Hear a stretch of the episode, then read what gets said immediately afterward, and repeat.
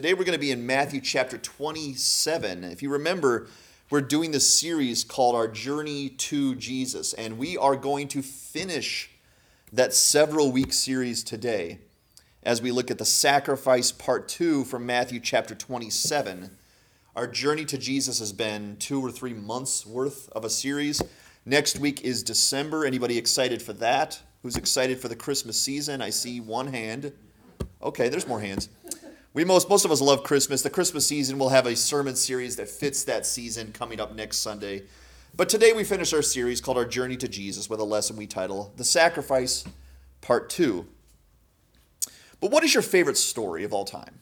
What is your favorite story of all time? Does anyone want to tell me what their favorite story of all time is? Because I'm going to give you my top 10 favorite stories of all time. Does anyone have a favorite story from your childhood or recently that you really enjoy and you read it a lot? Anyone?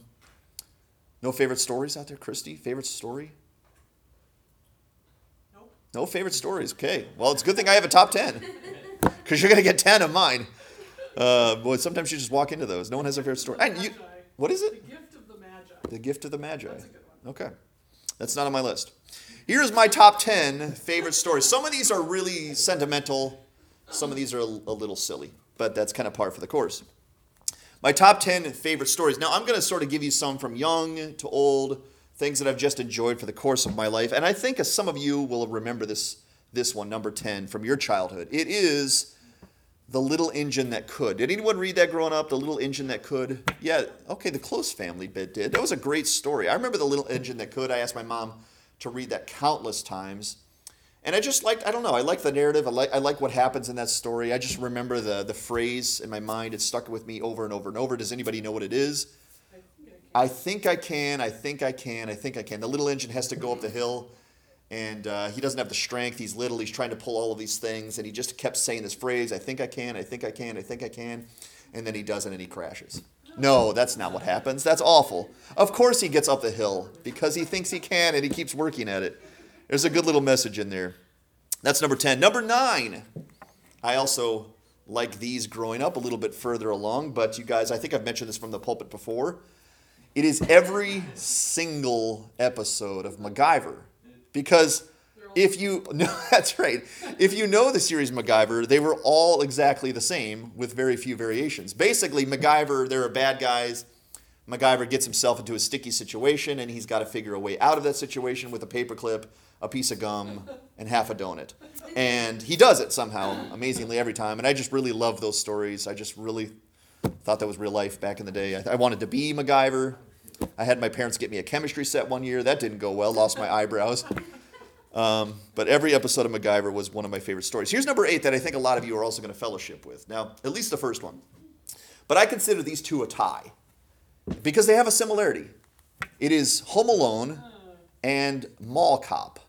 Now, the similarity is this. In Home Alone, of course, Kevin is stranded alone and he has to fight bad guys by himself. Has anyone seen Mall Cop? Yep. What does Mall Cop have to do? He has to fight off bad guys by himself in a big shopping mall. And they're both holiday themed movies. I really like those movies. We typically watch those every year. Anyone like Home Alone or Home Alone? Which one's better, Home Alone 1 or Home Alone 2? Let's settle that. 2? 2 is better. Lost in New York? Okay. My father in law said that Mall Cop 2 is actually better than Mall Cop 1, which I don't know I yet. think so too. You think so too? Here's another one, number seven from my childhood, and there's a reason I really like this story. It is The Fox and the Hound. Does anyone know why I might like that story? Does anyone know that story? Christy, any idea why I might like that story? You're named after one of the animals. Do you remember which one it is? The fox's name is actually Todd in that story. I think it's 1D, but it's still Todd. And if I have a spirit animal, it would have to be a fox because, I mean, come on. I mean, a fox just makes sense, right? Todd the fox. So I've liked that story ever since I realized that I, my spirit animal is a fox, and that makes a lot of sense. So here's number six, kind of going along the, the MacGyver thing. This is a little bit older in my life, but every episode of Columbo is also my favorite story because every Columbo is the same too. Now, it, when I first watched Columbo, they were annoying to me because I, it wasn't a who done it, and I wanted a who done it. I wanted to guess along the way who was the murderer, and at the beginning of the show, you find out who the murderer is, and then that, that annoyed me initially. But then I realized the show isn't about finding out who the murderer is. The show is about Columbo. and all of his schemes and wiles to trick the bad guy and figure out how to trap him in his own ways. And I really like Columbo now, but they're all the same. So every every episode of Columbo is also my favorite. Here's number five. Maybe you guys remember these from your childhood. It is the Choose Your Own Adventure books. Yes. Didn't I love the Choose Your Own Adventure? Every time we went to the library, I wanted a Choose Your Own Adventure. I think I read Journey Under the Sea. If you don't know what those books are, basically you read along the way, and at some point in the book, you have to make a decision. Do I stay underwater where the monsters are? Do I surface and possibly lose oxygen? And then you have to make the decision. You want to surface, turn to page 93, and then you figure out that, oh, you ran out of oxygen and now you're dead. Um, that happened to me all the time.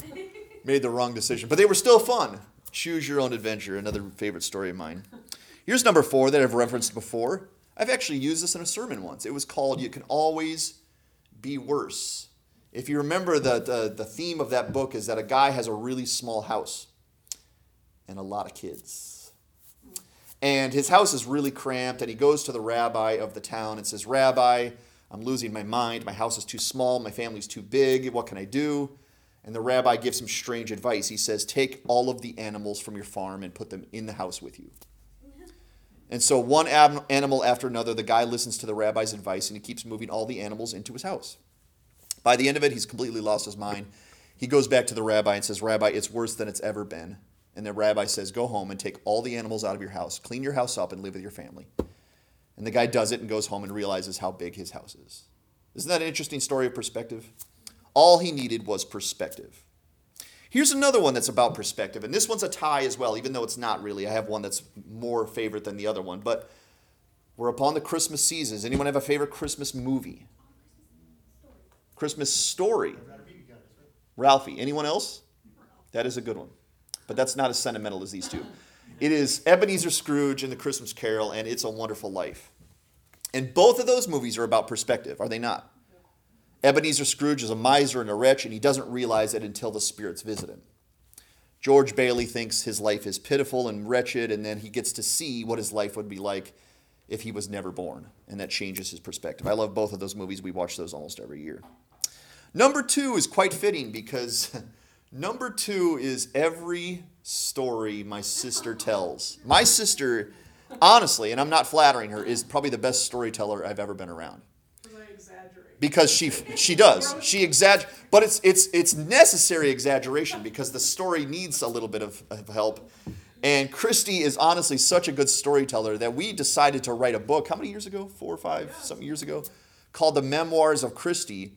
And we compiled all her favorite stories into a book written by her friends and family members as christy would write them but maybe even taken it at another level. And then we made it into a book. Honestly if you need something funny to read that get that get a hold of that book uh, it's not published, but it is printed. It is printed. But you'd have to know Christy to appreciate it. I don't know if anyone could read that book and understand what's going on, but if you know my sister, but honestly, my sister, any story she tells is the best story I've ever heard. And that's a little lead in for the Christmas tea. I believe you're probably going to at least tell a story, right? Okay, now you have to. So make it to the Christmas tea and listen to a sister. And my favorite story of all time would probably just have to be the story of my family. Um, how Janine and I met, how we got married, having the kids, having the twins, all kinds of things. I just love the story of, of my life and my family. It's the best story I've ever heard. But it's not because that's our lead in for today. There's a story that trumps all of these stories, and that is today's lesson. It is called The Sacrifice, Part 2. If you have your Bibles, join me in Matthew 27. But we're not going to read the scripture just yet. We're going to get to that here in a little bit. See, last week we looked at part one of the story, part one of the sacrifice. There was a very special father and a very special son. Abraham was that special father, and he waited his entire life to have a baby boy. And finally, one day, he hears news that he's going to have that baby boy. His name is going to be Isaac. When Abraham is 100 years old and his wife is 90, they give birth to Isaac. Long awaited baby finally arrives. And Isaac is special. Isaac is not a typical baby boy. He is a special baby boy, honestly, for that reason alone, because it took so long to receive him. But I'm going to give you three reasons why Isaac was special. Three reasons that he wasn't the ordinary child. Okay, number one is what we just said God promised Isaac to Abraham. You will have a baby boy, his name will be Isaac, and you will get him if you're patient. So, Abraham, even though it took a long time and he did some things he wasn't proud of in order to have other babies, Abraham finally received Isaac and he received his baby boy. And this one is special because God's name was on the line. God's name and God's promises were on the line with Isaac. You will have Isaac, and Isaac was born. So Isaac was special because God's promise was upon it. Number two, Isaac was a miracle baby. Isaac was born after it was possible for Sarah to have babies. It was well past the time. And yet Sarah had Isaac, and it was a medical miracle. It would have been something we would all, even today, awe at. So Isaac was a miracle baby. Number three is God promised Abraham that through Isaac he would richly bless Abraham. Abraham would be the grandfather of many generations to come, and it's all through Isaac. Not Ishmael, the other kid, the son of manipulation. Isaac was going to be the son of promise and was going to bring Abraham many, many, many blessings. So Isaac was one of a kind. Actually, literally, he was actually one of a kind. But as we learned last week, something happened. Something happened to threaten all of those blessings. God commanded Abraham to sacrifice his son as a burnt offering unto the Lord. And that is a shocking twist to the story. Still is. And as we mentioned last week, it's quite an illogical commandment because God needed Isaac to keep his word. God is the one who made a covenant to Abraham through Isaac. And if something tragic happened to Isaac, God's name and promises would have been on the line.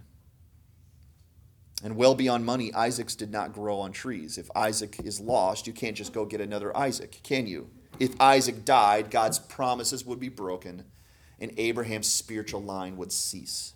It'd be over. But Abraham did not bat an eye at God's commandment. He simply arose early in the morning, he took up his son, placed him on the altar, along with all the equipment needed to sacrifice his son, his miracle son, unto the Lord. That also is a shocking part of the story. And that right there is where we ended our story last week. We did that on purpose. God asked Abraham for the greatest sacrifice he could ever ask, and Abraham said, Yes, God, I will. And he was ready to follow through with it. That's an amazing part of the story, inspiring part of the story. And it's also a little bit romantic of one man's love for his God. His love for his God was greater than his love for his son. The fountain of blessings was greater to Abraham than the blessing itself. Isn't that a great reminder? We'd rather have the fountain of the blessings than the blessings. Abraham realized that, that God was greater than Isaac. But we left that story incomplete on purpose because although there are countless lessons we can gain from one man's willingness to give a profound sacrifice to his God, it didn't answer the question that we all wanted to answer that elephant in the room question. What would happen to Isaac? What happened to Isaac? What transpired there at the altar? Did God break his promise? Did God keep his promise? Was Isaac spared? So, in order to finish that story, which I believe you all know the ending of that, we're actually going to bring in a brand new story today. Because the story actually picks up in the New Testament. Did you know that? And you're probably wondering, well, how is that possible? How could something linger for thousands of years? How can the story linger that long? Did you ever get one of those cliffhangers? You're watching a show and you want to know how it's going to end, and then they say, our episode next week, dot, dot, dot, and you're like, no, I want to know what's going to happen. Or, or sometimes it's a whole year. You got to wait a whole season. They leave you with that cliffhanger. Well, I left you with a cliffhanger this past week, and I did that on purpose because the story's going to pick up in a really profound way in the New Testament. See, our story from last week is very similar to another story. In our story today, there's a very special father and a very special son. In fact, they're beyond special, they're unique, they're holy. There is none like this father, there is none like this son. But like Abraham, this particular father had only one begotten son. He didn't have five sons like I do. I have five sons. Where if you lose one child, you can find solace and comfort in the fact that you still have four more. But not this father. He had one begotten son whom he loved with every fiber of his being.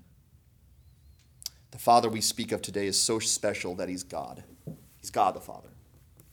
And the son we speak of today is so special that he's God's son. The sacrifice part two is centered around God God's Son and their relationship together.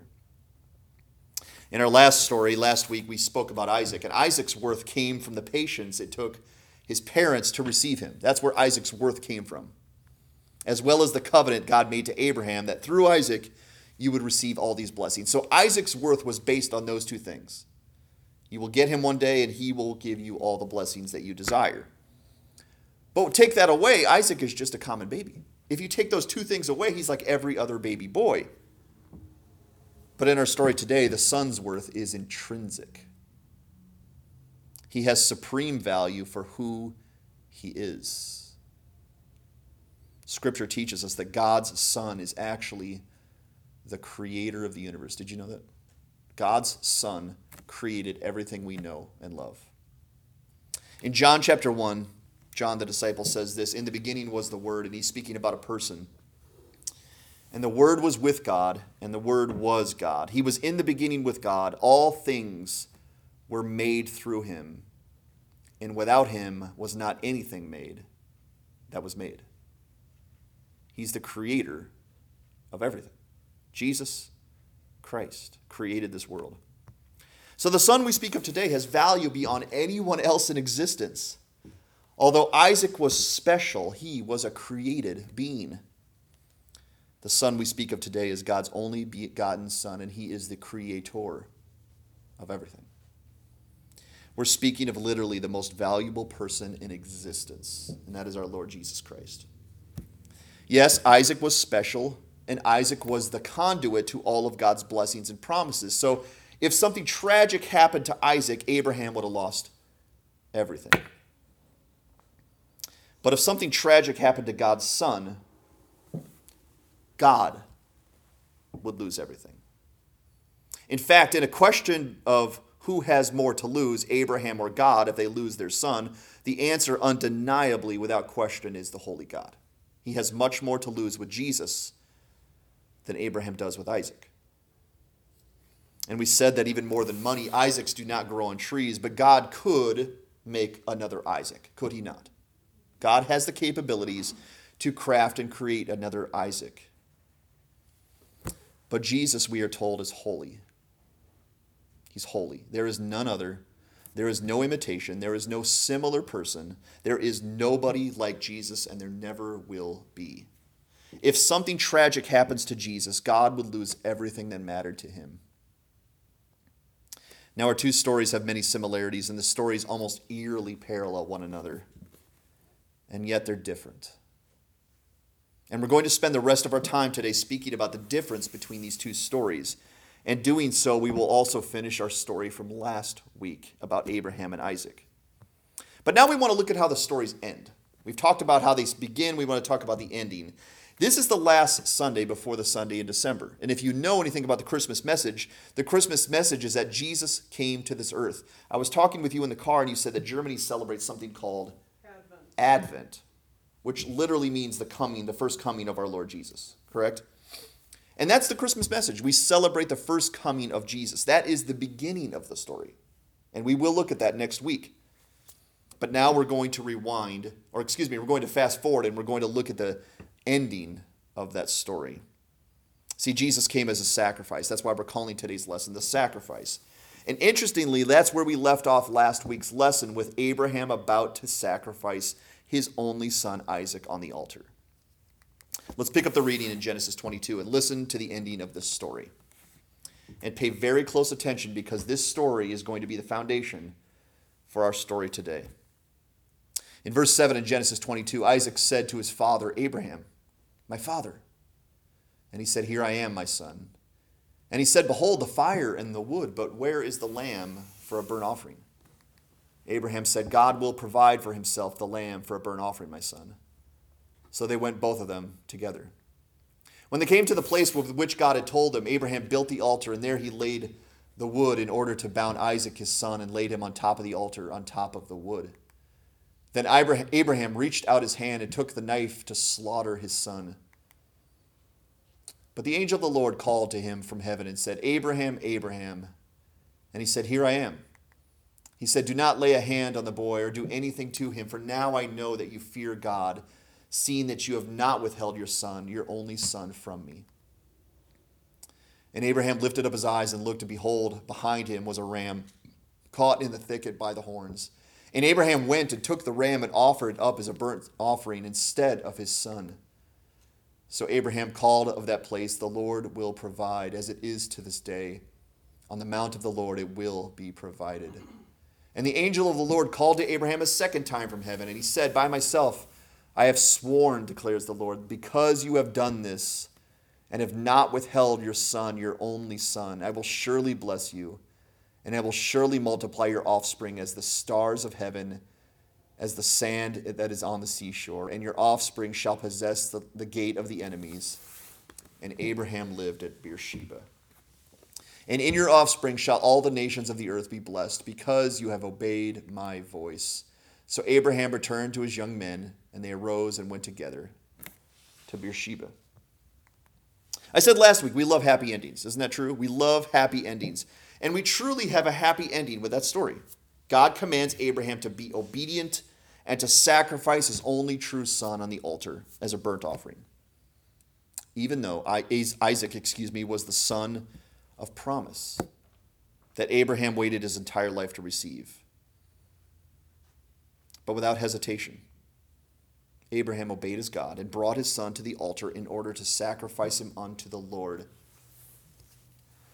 Just like our God so often does, he stepped in at the 11th hour and provided while Abraham had the knife raised in the air, ready to drop it on his son. All of a sudden, they heard a noise. And that noise was the bleating of a ram caught in the thickets. And of course, that's not random, is it? That's our God's provision at just the right time. That's how God often works. At just the right time, just when you need it, and not a moment before you receive your provision. And because Abraham obeyed, God provided a ram. And because God provided a ram, Isaac did not have to die. And that right there just might be the second greatest story of all time. And thankfully, it ended happily, right? and we love happy endings. So, the lessons we can glean from that story alone are too numerous to count, but I gave us five that we're going to rattle off very quickly. Five lessons we can learn as we finish that story about Abraham and Isaac. Number one is God is trustworthy.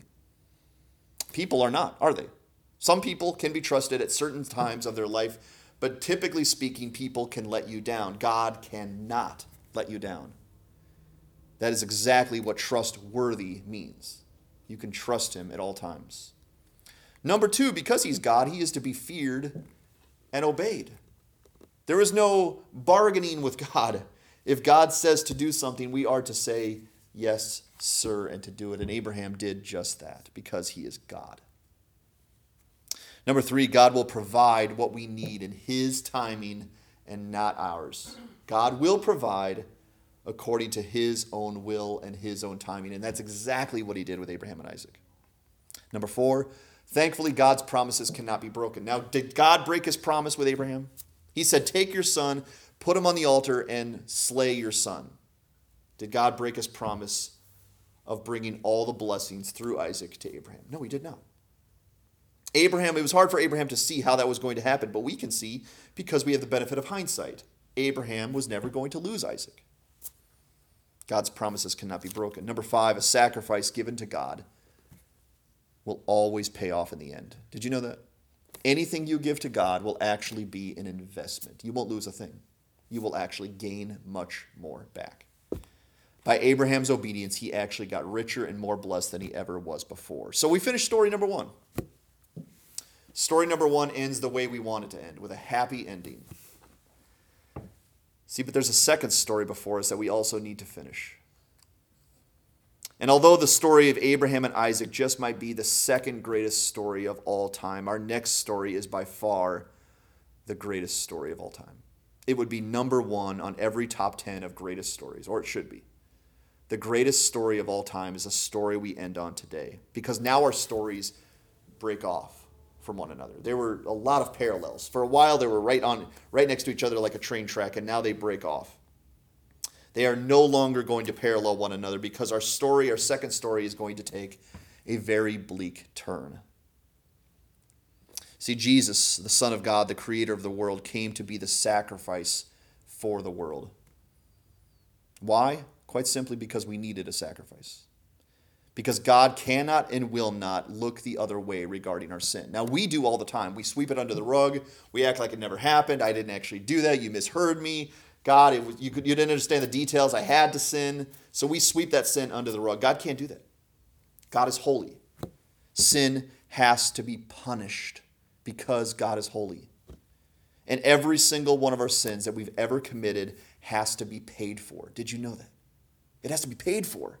Either we're going to pay for them in the eternal lake of fire because that's the entire reason that place exists for the payment of sin that is unpaid for, or it will be paid for by a proper sacrifice.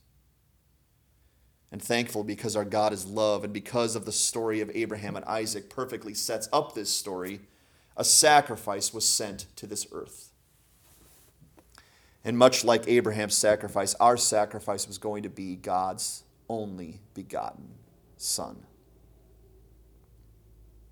But please remember that although Isaac was the son of promise and had immense value to both Abraham and to the world, the value of God's Son is off the charts.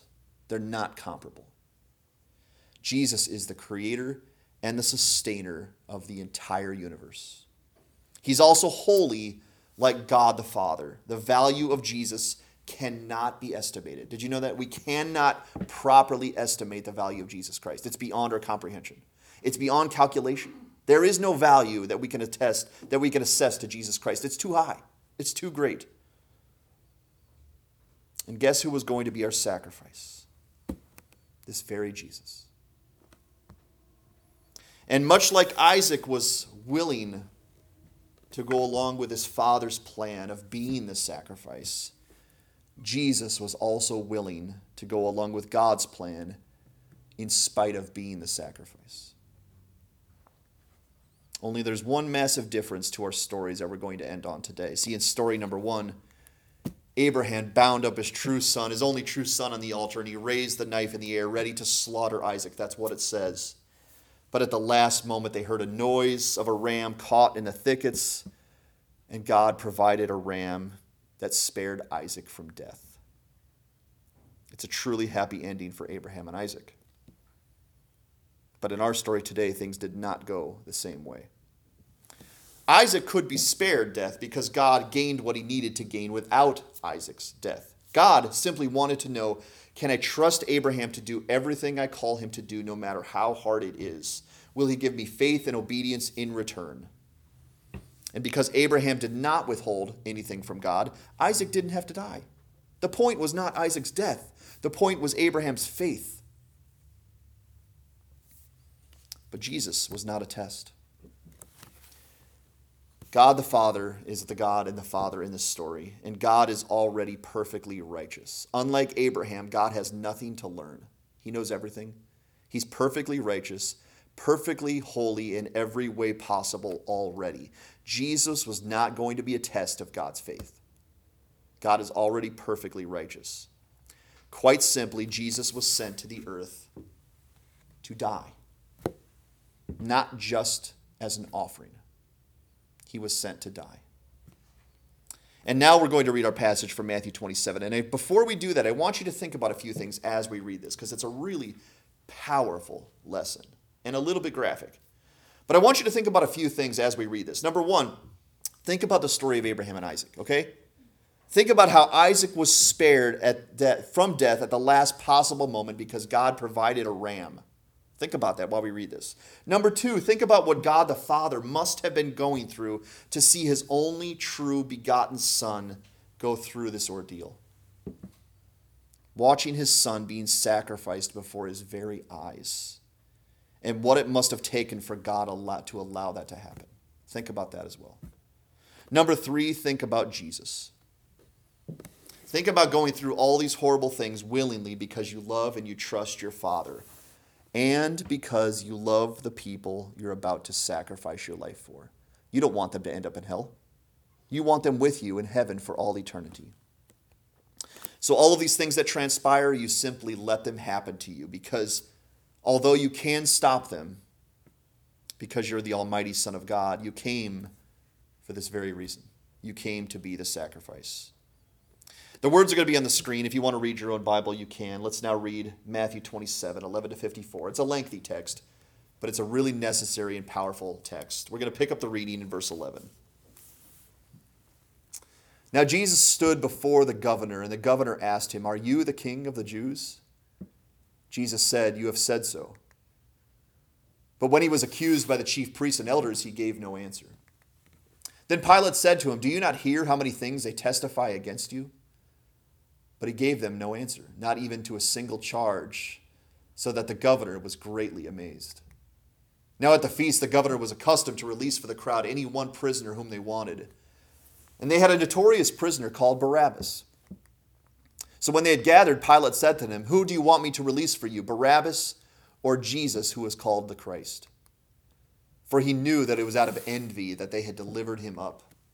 Besides, while he was sitting on the judgment seat, his wife sent word to him have nothing to do with that righteous man, for I have suffered much because of him in a dream. Now the chief priests and elders persuaded the crowd to ask for Barabbas and to destroy Jesus.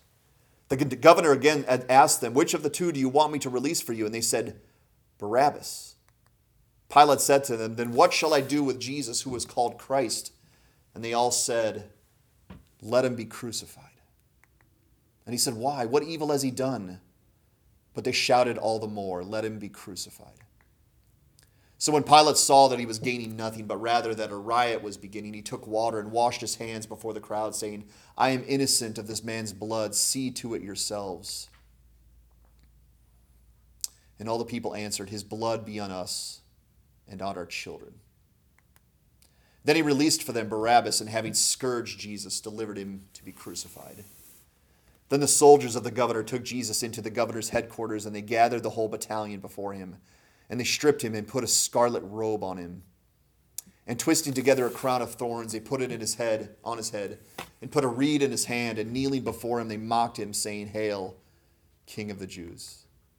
And they spit on him and took the reed and struck him on the head.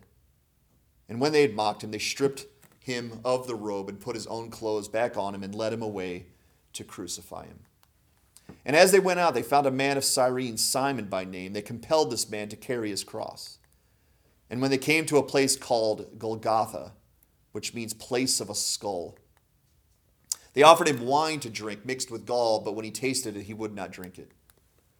And when they had crucified him, they divided his garments among them by casting lots. Then they sat down and kept watch over him there. And over his head they put the charge against him, which read, This is Jesus the King of the Jews. Then two robbers were crucified with him, one on the right and one on the left. And those who passed by derided him, wagging their heads and saying, You who would destroy the temple and rebuild it in three days, save yourself. If you are the Son of God, come down from the cross. So also the chief priests, when the scribes and elders mocked him, saying, He saved others, he cannot save himself. He is the King of Israel. Let him come down now from the cross, and we will believe him. He trusts in God. Let God deliver him now if he desires him, for he said, I am the Son of God. And the robbers who were crucified with him also reviled him in the same way. Now, from the sixth hour, there was darkness over the whole land until the ninth hour. And about the ninth hour, Jesus cried out with a loud voice, saying, Eli, Eli, lema sabachthani. That is, my God, my God, why have you forsaken me? And some of the bystanders hearing it said, This man is calling Elijah. And one of them at once ran and took a sponge, filled it with sour wine, and put it on a reed, and gave it to him to drink. But the others said, Wait, let us see whether Elijah will come to save him. And Jesus cried out with a loud, a loud voice and yielded up his spirit.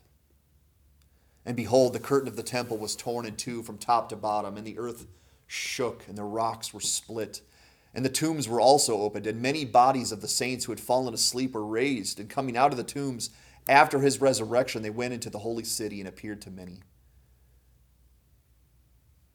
When the centurion and those who were with him, keeping watch over Jesus, saw the earthquake and what took place, they were filled with awe.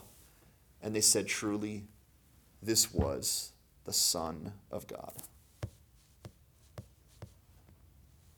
That right there is the greatest love story of all time. Now, I want you to remember, I don't want you to be too overtaken by that, over with, overtaken with grief, because that is not the end of the story, thankfully.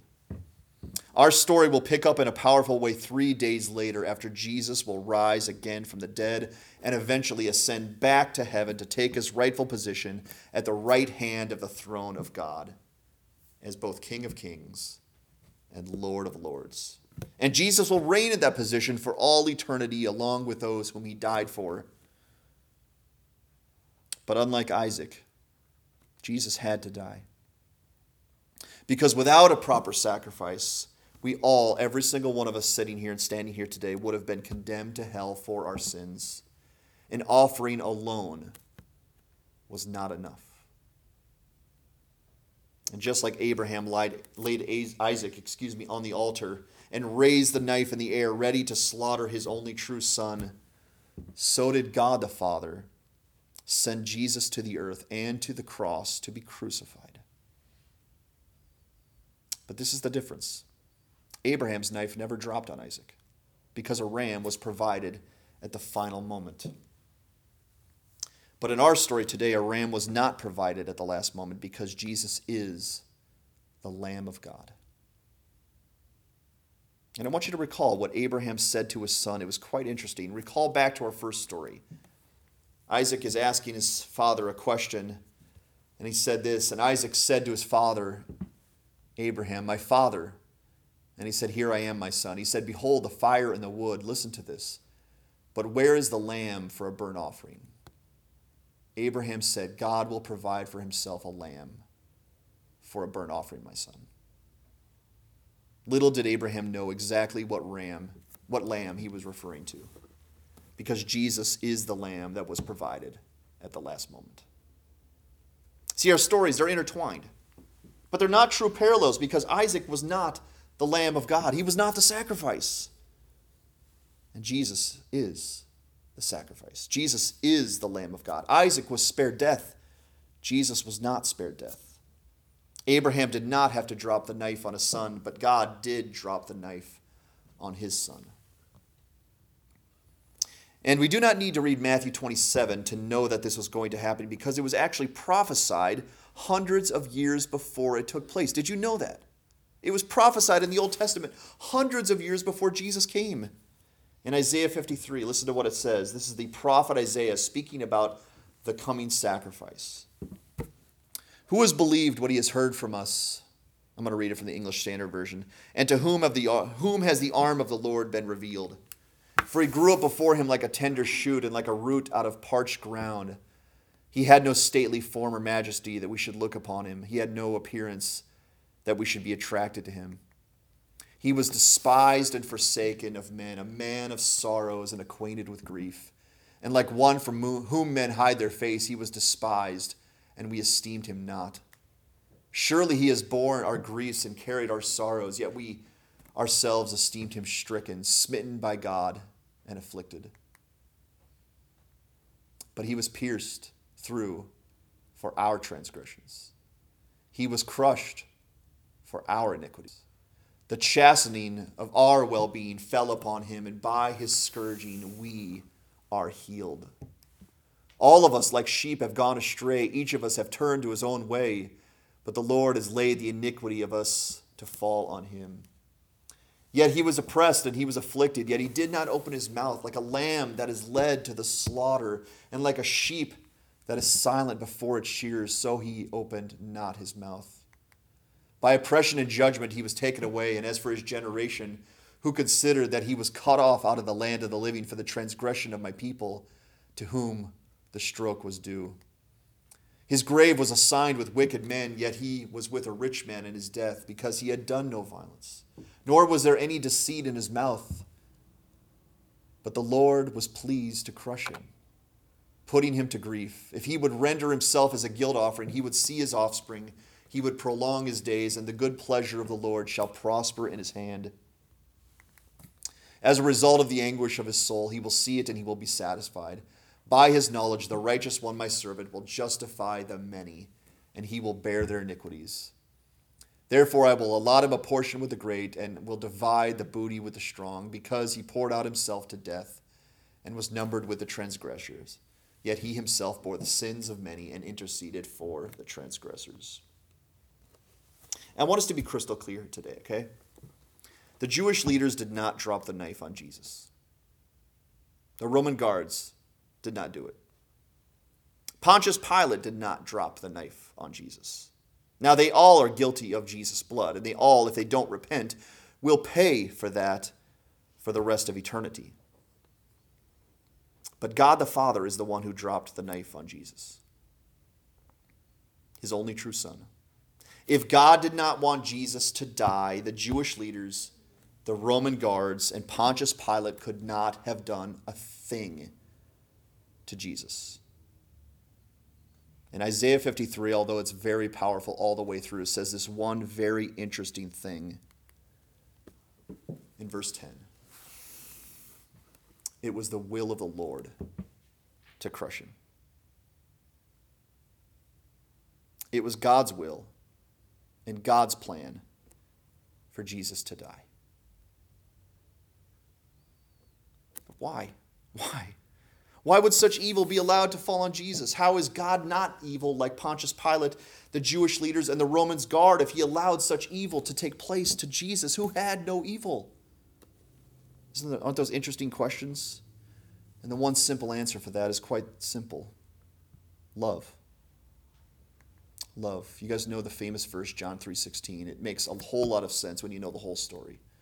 For God so loved the world that he gave his only begotten Son, that whoever believes in him will not perish, but will have eternal life. The difference between the Jewish leaders, the Roman guards, Pontius Pilate, and God the Father is the difference between evil and love. It's a great, great difference.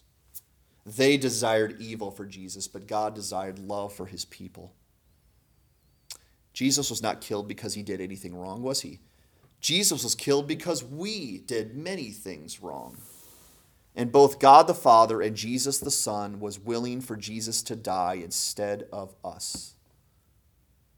Guys, that is the greatest love story of all time, and it's not even close. No one can love you like Jesus. No one can love you like God the Father. And that answers the question for why God is not evil like those on the earth who had a part in Jesus' death. And that also answers the question for why did Jesus have to die? Quite simply because we needed a sacrifice. And only Jesus could pay for the sins of the whole world. Did you know that? That's why it had to be Jesus. Elijah couldn't do it. The Apostle Paul couldn't do it. You and I couldn't do it. The only one that could pay for the sins of the whole world was the only begotten Son of God. Here we go. Dramatic effect. At least it was the Bible. And that's the greatest story ever told, guys. That right there is the greatest story ever told. And this story is non fiction. What does that mean? It means it's real. It actually happened, and it actually happened for you and for me. So, the only remaining question today before we close is what do God and Jesus deserve from us because of that amazing sacrifice? If I simply asked you that, what do they deserve? What does God and Jesus the Son deserve from you because of that tremendous, amazing sacrifice? And I'm hoping what's popping into your mind is what popped into my mind as I prepared this lesson everything. Everything. And there's nothing less. There could be nothing less than everything. They deserve everything from us. Abraham had a choice, didn't he? He had a choice to say yes or no to God, to sacrifice Isaac on an altar, or to say, no, God, I can't. That's asking too much. God had a choice to send Jesus to this earth and say, no, I don't want to. They're the ones that sin. They're the ones that deserve hell. I'm not going to sacrifice my only son for wicked sinners. And he could have said no. But Abraham said yes. God the Father said yes. And now you and I have a choice to give Jesus everything, to offer our lives as living sacrifices to God, or to say no and keep our lives for ourselves. The Apostle Paul said this in Romans 12, verse 1. He said, I appeal to you. That means I plead with you. I urge you. I implore you by the mercies of God to present your bodies as living sacrifice, holy and acceptable to God, which is your spiritual worship. See, the story's not over. There's a part three to this story. Part one is Abraham sacrificed Isaac, but Isaac didn't have to die. Part two is God sacrificed Jesus, and Jesus had to die. Part three is our turn to sacrifice our lives upon the earth, not to go to a physical cross, but to carry a spiritual cross in this life and follow Jesus every step of the way with whatever he does and whatever he says. It's our turn to say, Yes, I will, or No, that's too much to ask. Abraham said yes. Isaac said yes. God the Father said yes. Jesus, the Lamb of God, said yes. Now it's our turn. Is not God the Father worthy of a living sacrifice? Is not God the Father worthy for what he gave with his only begotten Son? Is he not worthy of your everything? Is not Jesus, the Lamb of God, our payment for sins and the key to the gates of heaven, worthy of a living sacrifice? At age 26, even though it took a long time, I finally made my choice. And I said yes to be a living sacrifice to God. What will you choose? Or what have you chosen? If you haven't chosen yet, you can choose today. You could choose today and say yes to Jesus. I will give you my entire life because of what you did on the cross. That makes perfect sense. You deserve it. I get to go to heaven. I get to have my sins forgiven. I get to have eternal life, spiritual health, and provisions for the rest of my life from God the Father. Then, yes, Jesus, you get it all. Or to say, no, I'm going to keep it. That's too much to ask. And stand before God one day and try to justify and rationalize why it was too much to ask from the God who gave up his son and the Jesus who gave up his life. And even if you have made that choice, you can make the choice today to rededicate your life to the Lord and say, from now on, I am going to go better, stronger, greater in that direction by God's grace because Jesus did that for me. It is the sacrifice part three. And we have to put a little ellipses there, dot, dot, dot, because I don't know your story. And I'm still writing my story by God's grace. But I ask you to think inwardly about what is deserving to God and to Jesus for the sacrifice part two. Let's bow in prayer. Father, I pray for the souls in this room. I know this lesson was weighty. I know it's probably a little hard to hear. I know there's a lot more song and dance we could have done to have a more pleasing lesson, but Father, this is what's necessary. We need to remember the sacrifice that was given on our behalf because we don't have another plan. We don't have any hope without Jesus. We were sinners. We needed a sacrifice, and you willingly sent your Son to this earth to die.